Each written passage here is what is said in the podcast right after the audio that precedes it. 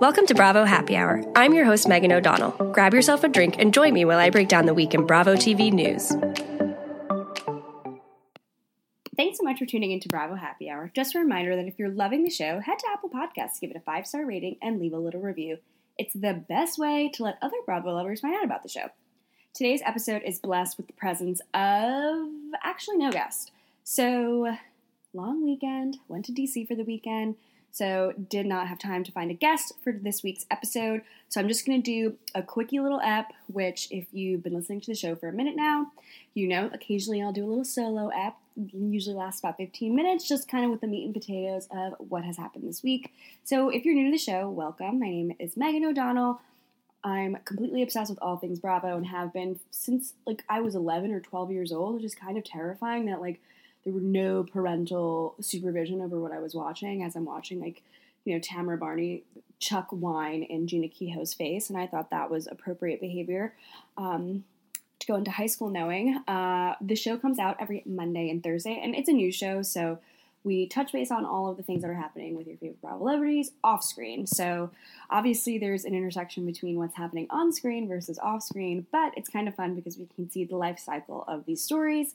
So yeah, I'm glad you're here and thanks for listening. So without further ado, let's just jump right into the stories of this Monday's episode. So Lala Kent from Vanderpump Rules showed her true colors yet again when she went on Watch What Happens Live this week and shaded 50 Cent yet again. So Lala went on Watch What Happens Live again, saying she has receipts to prove that she really bruised 50 Cent's ego during the whole entire Fofty fight with her and Randall. I just can't believe Lala is so delusional to think that she was not the one who kind of lost in this entire situation. So if you guys don't remember, a couple months ago, 50 Cent put Lala on blast because she's a quote unquote gold digger and all this crap because Randall, her fiance, owes 50 Cent a million dollars you know, fast forward a couple weeks, he paid the million dollars, but he ended up airing out all of their dirty laundry on Instagram. 50 Cent was just going crazy, posting all their text conversations. And if you guys don't know why they call him Fofty, it's because Randall was pleading with him in all these text messages and I guess autocorrect changed 50 to Fofty. So obviously 50 Cent starts making t-shirts that say like just Fofty Cent, all this great stuff. So Lala's talking with Andy Cohen, who obviously brings this up when she goes on to Watch What Happens Live. And then 50 Cent obviously won't let sleeping dogs lie. He starts posting things on Instagram. He posts a screenshot of a headline saying Lala Kent claims she has receipts to prove she bruised his ego. He goes, What's wrong with this hoe? Now, don't say she didn't ask for it when I started tripping. That was the first. Then the second, a picture of her on Watch What Happens Live. He said, Oh, this bitch be drunk four days straight. She must be on some drunk hoe shit. I don't remember that. I don't remember type shit again, the grammar, we can't really fault him for that. But the sentiment is what we met, what we care about.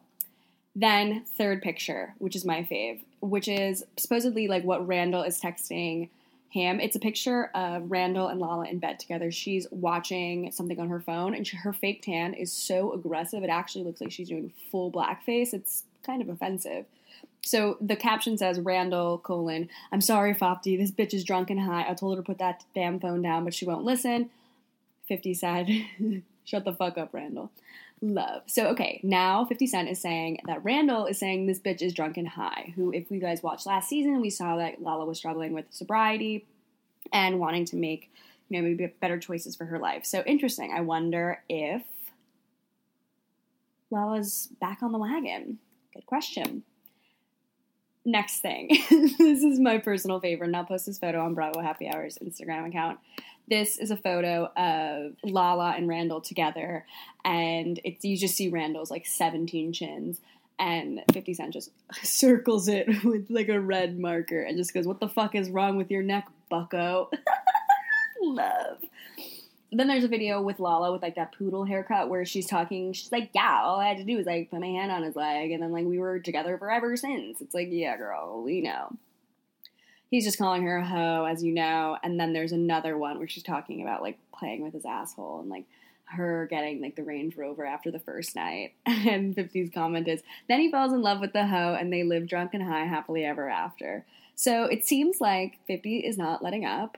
It's amazing. We're back on round two. I don't know who Lala thinks she is coming after 50 Cent, but you know, Lala hasn't been in the news for a minute. And 50 Cent has 24 million followers. So when he's posting six consecutive posts about Lala and Randall, imagine all the people Googling and trying to figure out who they are. So, you know, bad press is press. And, you know, she's probably kind of loving it that she's back in the situation with him. But it's also like kind of scary because like he is 50 Cent and like I feel like he has the capacity to like actually like fuck her up. I mean, not fuck her up, but like definitely fuck Randall up because I think truly anybody at this point can fuck Randall up. Definitely bruise his ego because that's pretty easy. Staying in Vanderpump Rules land, Bachelor in Paradise star Demario Jackson has been spotted dating Scheana Shay. The two of them were spotted at Disney's California Adventure in Anaheim together, and she was wearing like Mickey ears, which is like classic. If you guys don't remember Demario from Bachelor in Paradise 1, go back, great season. I mean, not, I shouldn't say great season because so Demario and this girl, Corinne, I think that was her name, they had like uh, gotten so fucking drunk, and supposedly there was like some foul play between the two of them, and they literally had to shut down production because the two of them were being like aggressively sexual, and then it got into a question of consent because they she was very very drunk, but murky waters in that whole territory. But the fact that Scheana Shay is now associating herself with Demario is so funny. She went from dating Robbie, who was such a questionable character on The Bachelor. I don't know why people thought he was attractive, but I guess to each their own. Definitely not my vibe. But Scheana is spotted with this Demario guy. Not a shock that she would choose like a disgraced person on The Bachelor to be with, kind of on brand. They were together with Jesse Montana, Raquel, and James Kennedy. So that's a squad that really is running deep. Like I don't I don't think I need to hang out with them. Sadly. But I'm also really interested that so many of the people on Bachelor in Paradise or just the Bachelor franchise in general have been really nailing like pretty big celebs. Like Gigi Hadid, like Yolanda Hadid's daughter, is with Tyler, who's like a full babe. We see Mike, who's like some random guy on the season of Bachelor in Paradise. He's dating Demi Lovato now, which is kind of rogue. Wells and Sarah Hyland, like that's big. And then, you know, Scheana is picking up the scraps with Demario and Robbie. But hey, better than nothing. Get it, girl.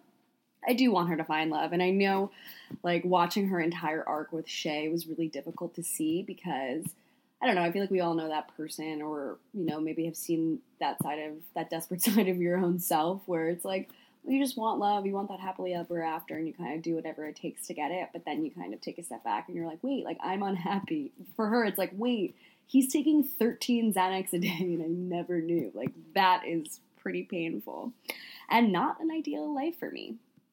Well, staying with other relationships, this is an RIP. Danielle Staub from the Real Housewives of New Jersey has ended her engagement to uh, fiance Oliver Maier. So if you guys don't remember, back in February, she went on a St. Bart's vacation and I guess met this guy. And then, you know, three weeks later, they were supposed to tie the knot on March 4th, but ended up not having the wedding because she wanted to focus spending time on her daughters who were 25 and 20. So, like, your kids are, like, not um, in an age anymore where you need to, like, focus on spending time with them. They're, they're actually, like, grown adults. But regardless, so the two of them were going to be getting married in March, but as we all know, this was her 21st fiance, which that internet is so is the internet is really trolling Danielle hard. Obviously, like engaged 19 times, like the iconic phrase was made up around her 19 engagements, but the fact that now like like the tabloids are basically just counting engagement by engagement just kind of breaks my heart for her. And let us not forget, she was with this Oliver guy one week after she got divorced from Marty. And like, I just wonder what Marty's doing right now. Like, it's a Sunday. He's probably like watching football. He's had like three or four beers. Like, he's moved on to whiskey now. And he's just like, what happened to my life that like I ended up marrying Danielle? Like, I wonder if he had to give her any money. Like, in the divorce settlement. I wonder if he even had any money. Who the hell knows? But supposedly the season of New Jersey is crazy. It's coming back in November. We don't know the specific date yet, but I read on some blog or Facebook, who the fuck knows where I'm reading, but someone supposedly threw a couch like in the middle of a fight. So I'm really interested in the prop comedy that New Jersey always kind of utilizes. Obviously, the table flip, sprinkle cookies, the cake throwing incident in Miami or wherever the hell they were, and now a couch. Like I love that they've really taken taken it up a notch, like a really heavy couch. Like imagine trying to lift one of those like big couches in Teresa's home. Like that that those couches are like six thousand pounds each. Like the like But I do think it had to be Jennifer Aydin. I feel like out of the cast right now, I feel like she's one of the only ones who probably is like willing to throw a couch. She's definitely gonna lay it all out there because first season we scraped the surface of her crazy. Second season is gonna be huge for her. And I'm excited. And you know what? Thanksgiving is in November, and I think that's what I'm to be thankful for the new season of Jersey. Well, staying on the East Coast, Real Housewives of New York stars Sonja Morgan and Dorinda Medley have been accused of making pretty offensive comments towards a transgender model during a New York Fashion Week event. So the two of them were at the Garo Sparo presentation, which, like, question mark the, who the fuck is that? Like this brings me back to like early seasons of new york where jill zarin was obsessed with Zang Toi. Like i think that's his name right? Zang Toi Oh my god, Zang Toi. Yeah, she wore that like hideous Zang Toi dress. And uh I don't know. She would just like talk about Zang Toi as if it was like Dolce and Gabbana. Um which actually wait, right now I just googled Zang Toi and Donald Trump Jr. went to his New York Fashion Week show. So, okay, Zang, you're canceled. just kidding. We don't live in a cancel culture, but also like Zang, you need to be a little bit more strict with your guest list. I digress. So the two of them, plus Ramona, Luann, and the new cast member Leah McSweeney, were all together at this fashion show. And supposedly, Miz Cracker, who was walking down the runway and is a drag queen, was accosted by Sonja and Dorinda talking really loudly on Instagram video. And Sonia said, Who is this? Oh, that's a guy, right? And Miz Cracker uh, was known for being on RuPaul's Drag Race. And then Sonja ended up making another comment, also on video, about transgender model Yasmine Petty as she walked the runway in a second video. So, like, not one, but two different occasions, Sonja and Dorinda were being ignorant about um, the gender of these two people. So, Dorinda ended up saying, Yeah, well, with the body like that, that's definitely a guy. Oh, yeah, that's a guy. And then Sonja then concurs, saying, Yeah, with a body like that, it's definitely a guy. You're absolutely right. Like, lit. And it's really interesting because last episode, 70, I was talking with my friend Steph about how Cindy Barshop from season four of RHONY had her son come out as transgender.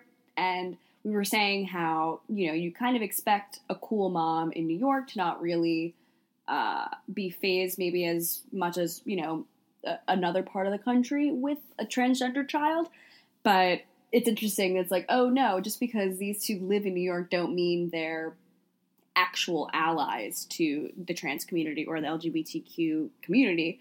And obviously, it's interesting because we see Sonja, you know, with her gay parties and, you know, she's constantly doing problematic things towards the LGBTQ community. So I don't know. The way that Sonja has always treated gay people when she talks about her gay parties, my gays, my gays, my gays, it's like gay people aren't pets or commodities. Same with trans people. And so and it's interesting to see the two of them kind of now backtracking. They made a joint statement saying, We have a history as long-standing supporters of the LGBTQ community in many ways and apologize for our offensive comments at the fashion show. Yasmine made a comment saying, I know they were filming The Housewives of New York and I knew they were front row. And literally, as I was walking on the runway, I heard them making these statements. It's pretty disheartening and disappointing, especially the state and age and being in New York City. My philosophy is that people can't choose their sexual orientation, they can't choose their gender identity, they can't choose or not to choose to have a disability or mental illness or even their race, but things people can choose to, is to not be rude and cruel to people over things they have no control over, which I think is a really beautiful statement and can be said in many different occasions, not just these two, you know, fools being kind of ignorant. And what kind of made me upset is that, you know, it's pretty amazing that Yasmine was walking on a runway anyways. You know, Yasmine's a model who's walked in many different fashion shows, so the fact that she had to deal with the two of these, you know, loud New Yorkers screaming in the front row on Instagram video, you know, kind of belittling her, mm, you know, makes me feel really bad. And, you know, at least I hope Sonja and Dorinda actually listened to what Yasmine said.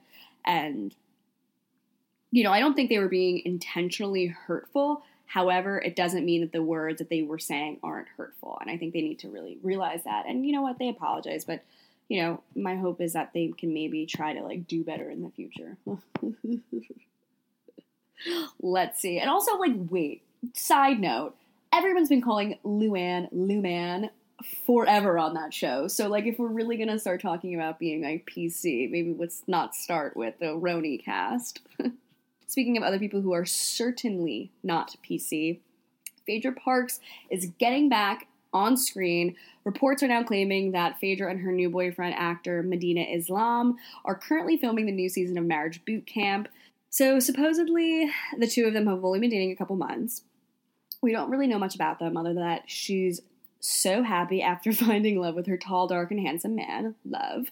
But what I've kind of found fishy about this Medina Islam guy, he's an actor, only started acting in 2013 and and supposedly he's a rapper turned actor. Yeah, never heard of him. His IMDb profile kind of made me laugh. It says the guest star Quincy on Tyler Perry's Have and Have Not. Newark, New Jersey rapper turned actor Medina has become one of Hollywood's fresh new faces to look out for. Like, did you write that yourself? Like, 100% yes.